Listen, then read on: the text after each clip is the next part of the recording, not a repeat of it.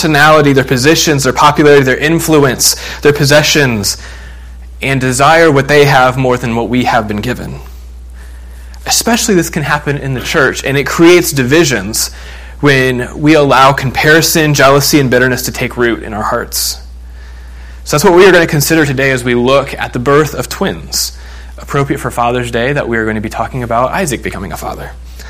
Um, and in this in this chapter, as we're not only transitioning from the life of Abraham to the life, mostly looking at Jacob, um, we're also transitioning from looking at what does it mean to live a life of faith, to be on this journey of faith, and now we're going to be looking at what does it look like to receive the blessing of God, and how do we interact with the blessing of God? What is the right way to obtain God's blessing, and even what is God's blessing? Um, so you'll, you'll notice that transition in the next couple of weeks as we talk about Jacob. Jacob is a man obsessed with receiving God's blessing and getting blessing wherever he can, however he can. And we'll consider how should we live our lives in light of that. Um, but before we get to Jacob, uh, let's start at the beginning of chapter 25 and see this transition and how we've moved from the story of Abraham on to Isaac and then Jacob. Starting in verse 1 of chapter 25, if you would read along with me. Abraham took another wife. This is after Sarah has died. And his wife's name was Keturah. And she bore him Zimran, Jokshan, Medan, Midian, Ishbak, and Shua. Jokshan fathered Sheba and Dedan. And the sons of Dedan were Asshurim, Letushim, and Leummim. The sons of Midian were Ephah, Epher, Hanoch, Abida, and Edlah. All of these were children of Keturah. Abraham gave all he had to Isaac. But to the sons of his concubines, Abraham gave gifts. And while he was still living, he sent them away from his son Isaac eastward to the east country. These are the days of the years of Abraham's life 175 years. Abraham breathed his last and died in good old age, an old man full of years, and was gathered to his people. Isaac and Ishmael, his sons, buried him in the cave of Machpelah in the field of Ephron, the son of Zohar, Zohar the Hittite, east of Mamre, the field that Abraham purchased from the Hittites. There Abraham was buried with Sarah his wife. After the death of Abraham, God blessed Isaac his son, and Isaac settled in, Be- in Be'er Lahairoi. These are the generations of Ishmael, Abraham's son, who Hagar the Egyptian, Sarah's servant, bore to Abraham. These are the names of the sons of Ishmael, named in the order of their birth. Neb- Nebaioth, the firstborn of Ishmael, in Kedar, Adbeel, Mibsam, Mishma, Dumah, Massa, Hadad, Tema, Jeter, Naphish, and Kedemah. These are the sons of Ishmael, and these are their names by their villages and their encampments, twelve princes, according to their tribes. These are the years of Ishmael, 137 years. And he breathed his last and died and was gathered to his people, and they settled from Havilah to Shur, which is opposite of Egypt in the de- direction of Assyria. He settled over against all of his kinsmen. And these are the generations of Isaac, Abraham's son. Abraham fathered Isaac. And we'll pick up from there in a little bit. So, a lot of really fun names again. Um, as we're going through these, though, it's not just about the names, but what's happening within the story um, you'll recognize Abraham has a lot more sons. We don't talk a lot about all of these names. I can't even remember one of them without looking at them. They're not well known. His wife Keturah is not spoken of much, um, but they play a role in Abraham's later life. And as he has these six sons, he has a decision to make. How is he going to dif- divide up his wealth? Is he going to split it evenly? Is he going to give a little bit more to Isaac? But it says that he gives everything that he has to Isaac. Because Isaac is the one that God has promised that through Isaac there will be a multitude of people that will come. And through Isaac will all nations in the earth be blessed. And so Abraham gives everything to Isaac, save for a few gifts that he gives to his sons, and then he sends his sons away. He sends them back to the east to live where Abraham was born because Abraham doesn't want anybody else posing an imposition or getting in the way of Isaac living in the land that God has promised to Isaac. And so again, Abraham is putting his affairs into order, setting it up so that Isaac will have an easier route obeying and having faith in God as he lives. Um, and then, um, after he dies, which, if you remember back when we went through the earlier genealogies, it would say there was so and so, they lived so many years and had sons, and they lived so many more years, and then they died. And we see that again with Abraham and Ishmael. They live, we get a long picture of what happens in Abraham's life, and then he dies. A man of faith, a righteous man, but yet the curse of sin is still present. There is still death. And when he dies, he is buried in the small plot of land that is the only land that he owns with his wife Sarah. At the end of his life, all that he has that he can see of this multitude of people that are going to dwell in this vast amount of land is he has a son Isaac and as we'll find out he has two grandsons that are 15 years old when he dies and then he has a small plot of land that's burial ground Yet he still believes that God is going to fulfill this promise. He still dies a man of faith. Then we get to the generations of Ishmael. This is what the author of Genesis does as he kind of breaks down how things go in the family lines is he will cover the death of the father and then if there are two sons they will talk real briefly about the one son that's not the chosen one the favored one and cover the lineage and then go on and talk about the other son so this is ishmael's little brief introduction, if you remember, Ishmael was promised that he would be blessed, that he would be the father of a multitude of nations. And God fulfills his promise to Ishmael as he has 12 sons that become 12 princes. Even though Ishmael is not the promised one, he still receives some of Abraham's blessings. And so his people dwell and they move to the land that's the Arabian Peninsula. Um, and there's some belief amongst um, Muslims that uh, Muhammad comes from the line of Ishmael. So that is where Ishmael's line go, and we don't see them again in the story of Genesis. Um, Ishmael shows up to bury his father and then goes off the scene. But then we get to the generations of Isaac, which you'll see this if you remember our little marker throughout Genesis when we're transitioning from one to another. In Hebrew, it's the word toledot, the generations, and it'll say these are the generations of, and you know now we're moving into talking about somebody else. So, as it gets into these are the generations of Isaac in verse 19, we begin to now look in full at Isaac's life. And the first thing that we see is that, much like his father, Isaac does not have sons right away. He doesn't have children. This is, again, a man that's supposed to be fathering a multitude of nations, but yet his wife is barren and can't conceive. Uh, we'll pick up, we'll read starting in verse 19, and then look at this miracle that happens in the life of Isaac. So these are the generations of Isaac, Abraham's son. Abraham fathered Isaac. And when Isaac was 40 years old, he took Rebekah, the daughter of Bethuel, the Aramean of Paddan-aram, the sister of Laban the Aramean, to be his wife. Isaac prayed to the Lord for his wife because she was barren. And the Lord granted his prayer, and Rebekah, his wife, conceived. So, again, this is very familiar. We'll see patterns throughout the book of Genesis. Again, the promise does not seem to be coming true. Rebekah is barren, she can't have children. And Isaac, the only thing that it says that he does is he goes to God and prays. Uh, unlike Abraham, who tries to find all of these ways around to solve this problem, Isaac has learned what Abraham has taught him in his latter years that a life of faith is a life where you depend on God and that God is the only one that can answer the prayers that you have. And so Isaac prays. That's his response. And when we encounter times in life like this, um, that should be our first response when we recognize that there's nowhere that we can go, nothing that we can do, and really even before we get to that point. Sometimes we have to get to the point where we're like, oh, there's nothing else I can do, and then we go to God. But even before that point, before we try all of our own tricks and schemes, we need to go to God in prayer. Even when it feels like God's not coming through like we expect.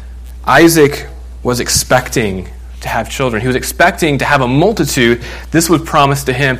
Even Rebekah, when she left her father's land, it was said, May you be, may thousands and 10,000 come from you.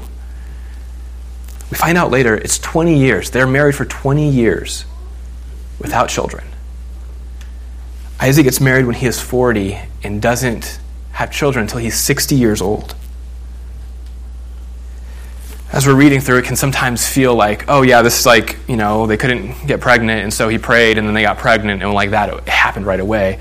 But imagine 20 years. Imagine being married for 20 years and desiring to have children and believing that God has promised you children for 20 years. You don't see it. And for 20 years, you pray and you ask God, and you don't see it. Isaac is a man of faith, that he continues to pray. And finally, after 20 years of waiting, God blesses and opens Rebekah's womb, and she gets pregnant. Continuing then in verse 22, the children struggled together within her. And she said, If it is thus, why is this happening to me? And so she went to inquire of the Lord. As she is pregnant, she can tell something is not right inside. There's something going on, and these children that are within her are struggling, almost wrestling within each other, within her against each other. And she wants to know what is happening, and she doesn't have any answers. She can't go to an ultrasound and be like, oh, this is what's happening on the inside and get a clear picture. She has to go to the Lord. And following the example of her husband, when she wants to know, why is this happening to me? Why is this going on? She goes in prayer to the Lord. And as she inquires, um, the Lord says to her, Two nations are in your womb, and two people from within you will be divided.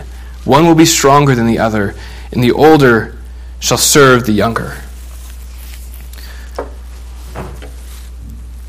So she prays, and God reveals what only God could reveal. There's no way for her to understand what is happening inside of her, that there are two nations almost at war from the moment of conception inside of her.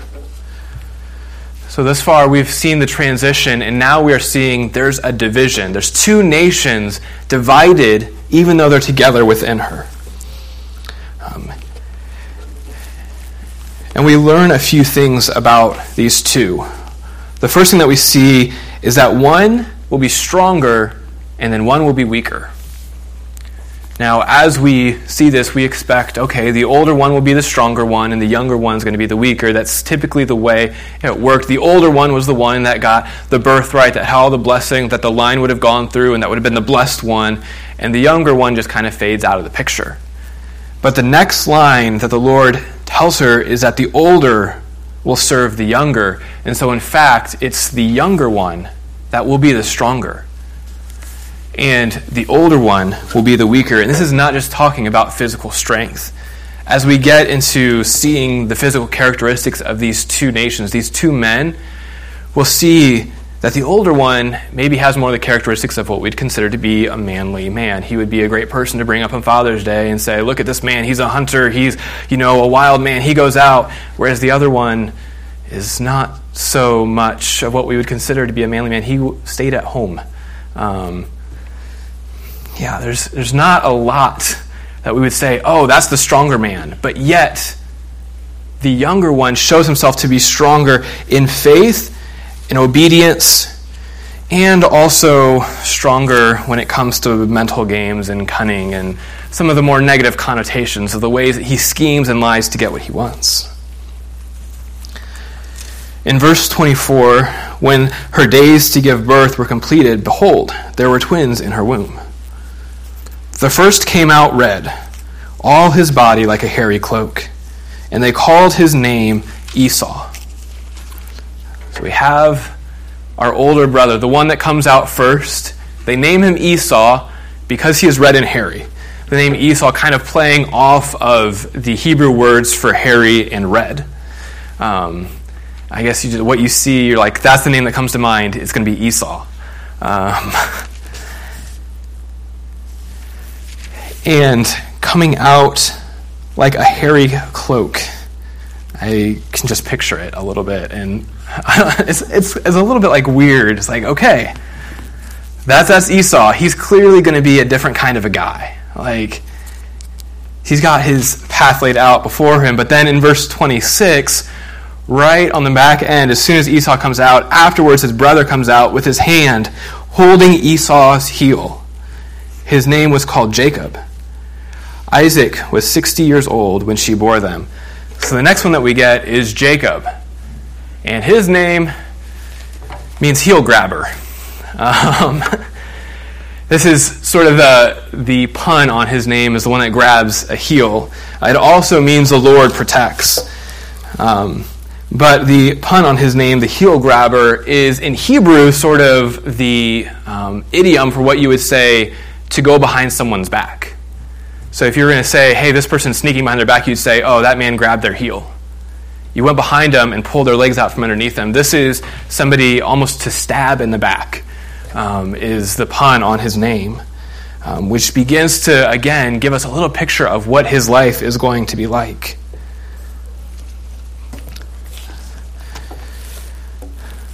Then in verse 27, as the boys grew up, Esau was a skillful hunter, a man of the field, while Jacob was a quiet man dwelling in tents.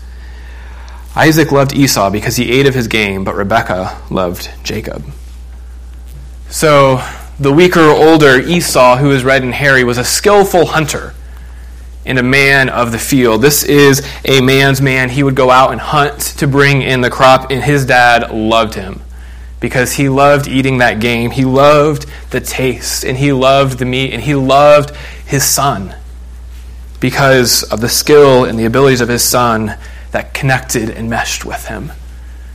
On the other hand, we have Jacob, who was quiet, which could also probably more appropriately be translated civilized. Esau is the wild, red, and hairy man that's out there and hunting, and Jacob is the civilized man. He was the one that dwells in the tents and stays with his mother and helps his mother out. And so his mother loves him. These two men are drastically different. If we compare the two, they're almost polar opposites, each having their own preferences and each parent having their own preferences of which one they like. Um, as they're together in a family, I also want to talk about what it looks like for us when we have differences within our family, and specifically the family of our church, the body of Christ. Um, in the New Testament, we're called brothers and sisters in Christ. And a lot of times I could pull any two of you up here if there were volunteers, and we could say, this person is this way and this person is this way, and, and point out all the differences and the distinctions that separate us. Because we are all different, intentionally different, God made us different with different plans, different purposes for us and for our lives. Um,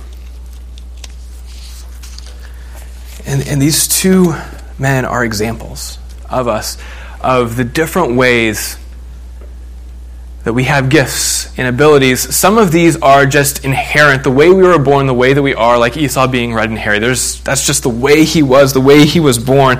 And some of us, we are born just naturally with certain gifts or abilities. I was born with a natural ability to reach things on high shelves. Um, that is a skill that just the Lord gave me um, and did not give to others around me. Um, but there are also other things that just come naturally in ability uh, natural to us, like personalities and, and, preferences. There's some people that are just naturally bent towards being in front of people and speaking and holding a captive audience, and other people that are really good at being behind the scenes and running the PowerPoint and making sure that the sound doesn't get messed up. And they are gifted in their abilities to do things that often go unnoticed. There's also things that are learned. Like Esau says that he's a skillful hunter, and there are certain things that we learn as we go throughout our lives. There's some of you here that have learned skills like music or knowledge in construction or technology or cooking or different areas of being able to provide help, whether it's medically, that these are things that you have been trained in and you have gained skill. Like Esau, he didn't just come out of the womb natural hunter, but he developed his skill to the point where they could say he was skillful. And like that in the church, we have different skills, different abilities that we have developed that God has brought into our paths and allowed us to cultivate. And then there are some things that are just gifts from God. 1 Corinthians 12, 14 says, There's a variety of gifts, but the same Spirit. And there are a variety of services, but the same Lord. That as the body of Christ, as Christians together, God has given us each different gifts, different abilities. He's appointed some as teachers, some as evangelists. And he's given some the gift of helps and the gifts of administration. There's different gifts and different things that the Lord has supernaturally given to each and every one of us so that none of us are the same. And this is why Paul describes us as a body of Christ, each member having its own part and its own function, the thumb being drastically different than the ear. The thumb has a purpose and can accomplish what an ear cannot. You cannot pick things up with your ear. You can also not hear things with your thumb. Um, and that's how it is in the church. I know some of you are trying to like can I hear? No, you can't hear things with your thumb, and some of you are going to go home and try to pick things up with your ear, uh, just to prove that you can do it. But we're different, designed different for a different purpose and different plan. Just like these two men are different, and there's a division from the moment that they are born. These two are drastically different people. So, how do we respond to these differences? And that's what we're going to look at the rest of the time. It's one thing to recognize that we have differences, but the way that we respond shows where our heart is. In verse 28, the first thing we see is we see the response of Isaac and Rebekah. Any good parenting book will tell you don't have favorites. Um, and definitely don't make your favorites, you know, explicitly outwardly known to your children. Um, that will do nothing but breed contempt amongst your children. But yet, Isaac clearly has a preference towards Esau. This is his favorite son, and Rebekah loves Jacob. Our gifts and abilities can make us valued or neglected by certain people. Um, in certain situations, in different environments, you may step into one environment in a workplace where your skills and ability are highly valued, and then go to another place where people don't see any value to what you have to offer at all. And as things shift, you'll go to different places, and sometimes you might come to church and feel like your gift is highly valued and people really appreciate what you have to offer. Or maybe you might come into church and feel like your gift is neglected. And you feel like the child that's not loved because your gift doesn't get, bring praise and applause. The temptation that happens when we begin to see these differences is to start to compare. And that is the first step that we make that is extremely dangerous. When we begin to compare ourselves to one another, um, not to say that we're going to compare and say, oh, this person's really good at this, so I'm going to put them in a position to do well, but to say, man, Tim has this ability that I just I can't be around, you know, blood. I can't stand it. It makes me queasy. Like, but Tim is just so much better than me. I, I couldn't ever do that. And the way that he travels around the world and helps all these people is like, I just, I, I fail to compare. That type of comparison, when we begin to say, how do I measure up against this person? It never ends well. Because there's only two results. If you compare yourself to someone else, either you're going to say, wow, I am so much better than that person. Like, I have all these gifts and abilities and all these things that I can do, and they're just not there and boy, look at how great I am. And immediately we step into the sin of pride. But the other danger is we can compare ourselves to others and say, wow, I really don't measure up to this person. I'm garbage compared to them. And we begin to become distressed and distraught and to despise who God made us to be, and we want to try to be like them.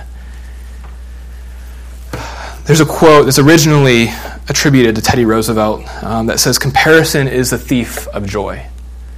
And the moment that we begin to compare ourselves to others, we lose our joy. We lose our joy in who God made us to be, either because we become conceited at how much better we are than other people, or because we feel like we just don't measure up. And the moment that our differences begin to start to divide us is the moment that we compare ourselves to one another. And unfortunately for these twins, the comparison started with their parents, and their parents set an example for them, showing favoritism and preferring one over the other. Now, as the children grow up and get older, we have the first instance of them interacting with one another in verse 29. It happened one day when Jacob was cooking stew, Esau came in from the field, and he was exhausted. And Esau said to Jacob, Let me eat some of that red stew, for I am exhausted. Therefore his name was called Edom. Just to stop there and explain why his name was called Edom. In the Hebrew, um, he actually says, Let me eat some of that red stuff, that red, red. Whatever it is that he wants, he just sees it as red, and so he wants it, and so he's called Edom, which means red. Um, so throughout the rest of the Bible, whenever you see the nation Edom, that's Esau and his offspring. That's how he gets that nickname. Um, probably because of his red hair as well. Um, but there's just this connection of red with Esau. So Esau, being exhausted, comes in and asks Jacob to eat some of that red stuff. And Jacob says, Sell me your birthright now. Esau said, I am about to die. What use is a birthright to me? Jacob said, Swear to me now. And so he swore to him and sold his birthright to Jacob. Then Jacob gave Esau bread and lentil stew. And he ate and drank and rose and went his way. Thus Esau despised his birthright.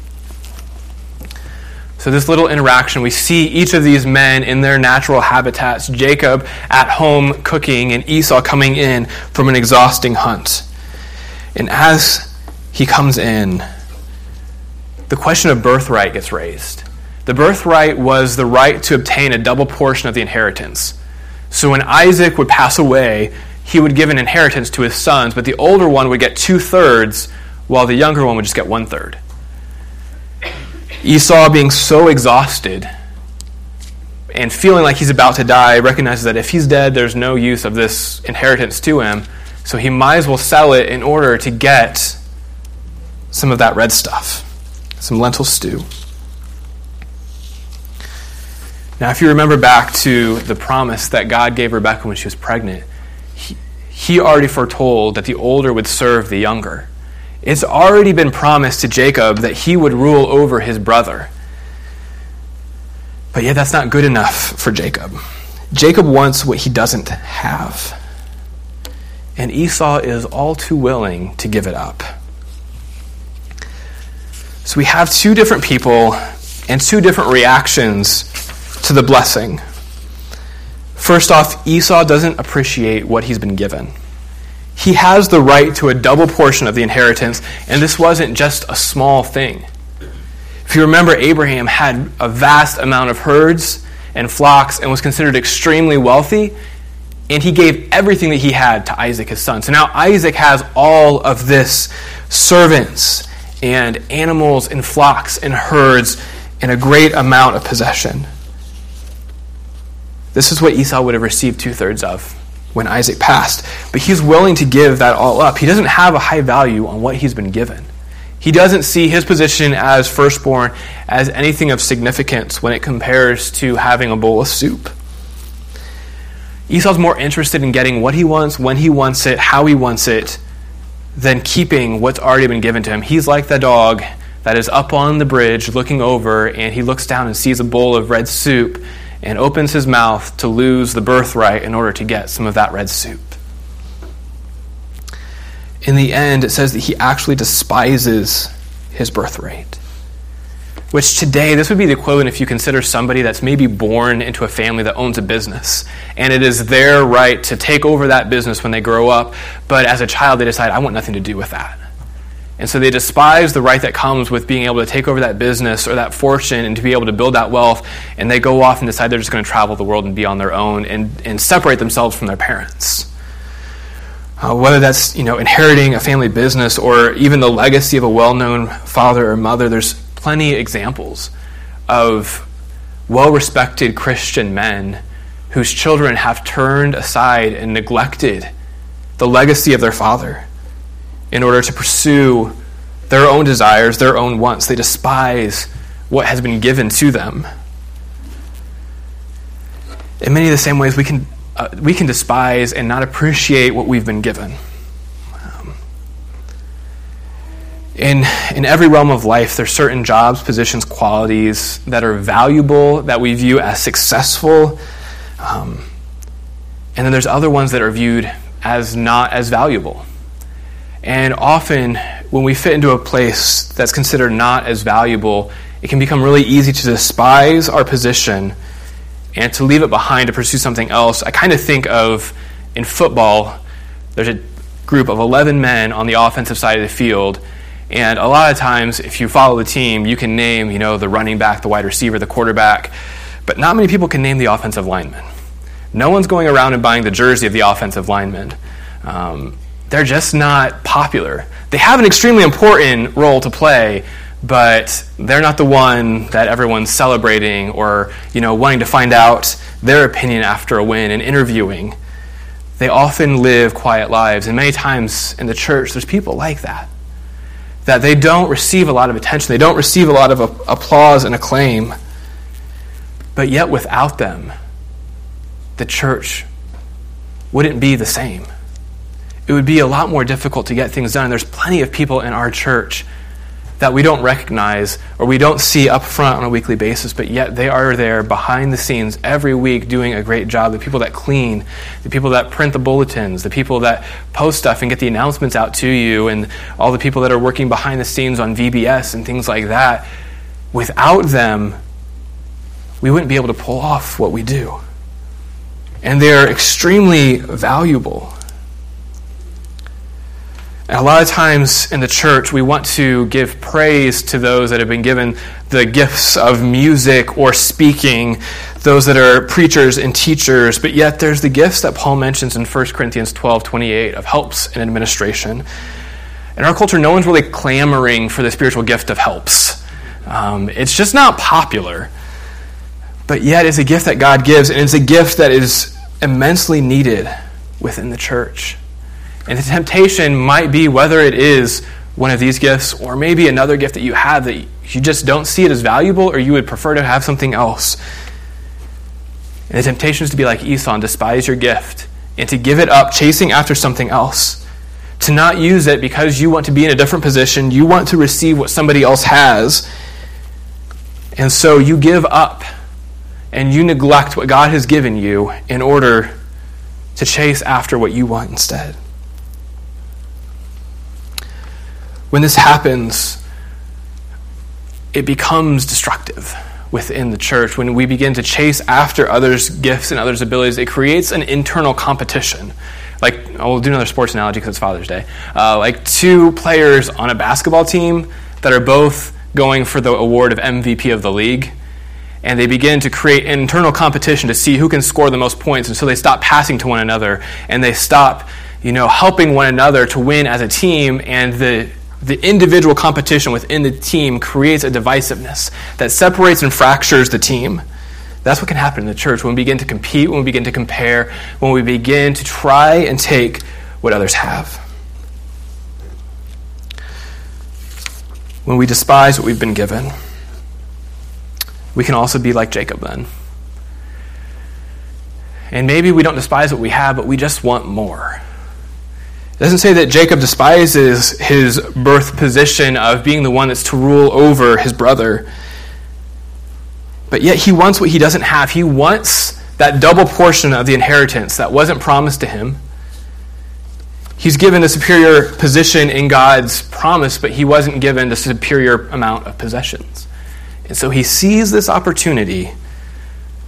There's Esau. He's weak, he's vulnerable.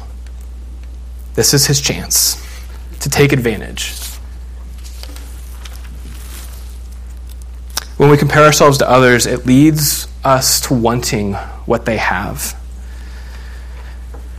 Several years ago, I was working with a youth ministry, and um, I was working in a specific school district, and I'd been working with students in that school. And another ministry came into town that was doing um, some special meetings and some revival meetings, and they had managed to get a meeting in front of the student body of the school.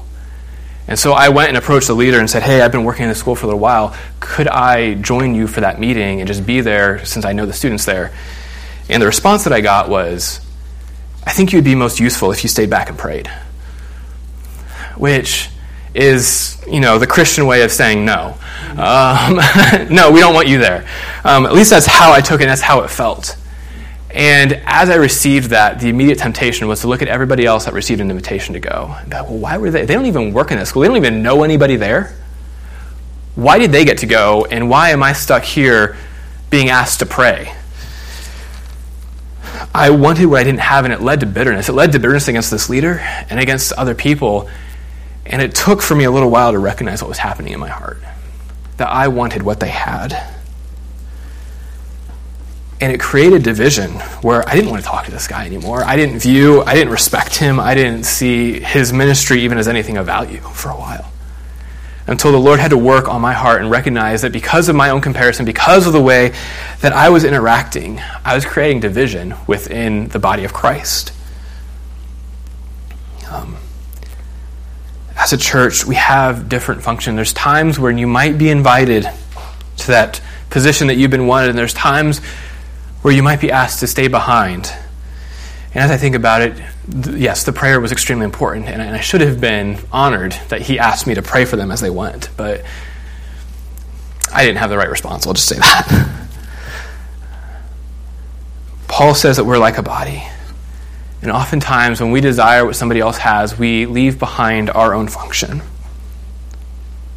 Especially when there's other people like Isaac's and Rebekah's around us, telling us what's valuable and not valuable, telling us that more influence, more popularity, more acceptance, more accolades, more attention is what you need.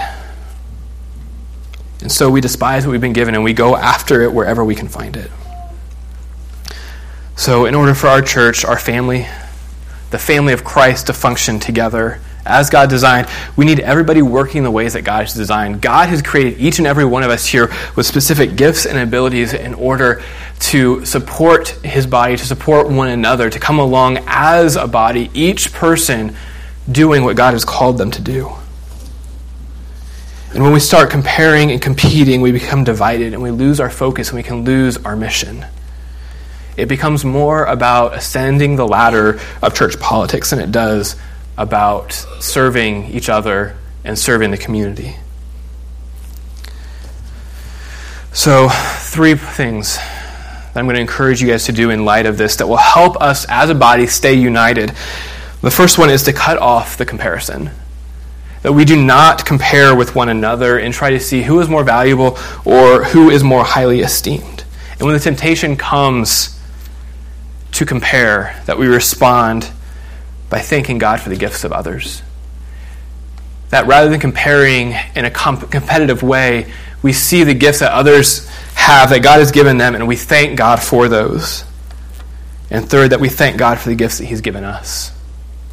That we recognize that even though we might desire what somebody else has or what someone else has been given, that God has placed us in a unique place to serve in a unique way. And He has a plan and a purpose for us. And for that, we should thank Him. So cut off the comparison. Thank God for the gifts of others. And thank God for the gifts that He has given us. And through this, we can work together as the body of Christ without comparing and competing against one another and creating division.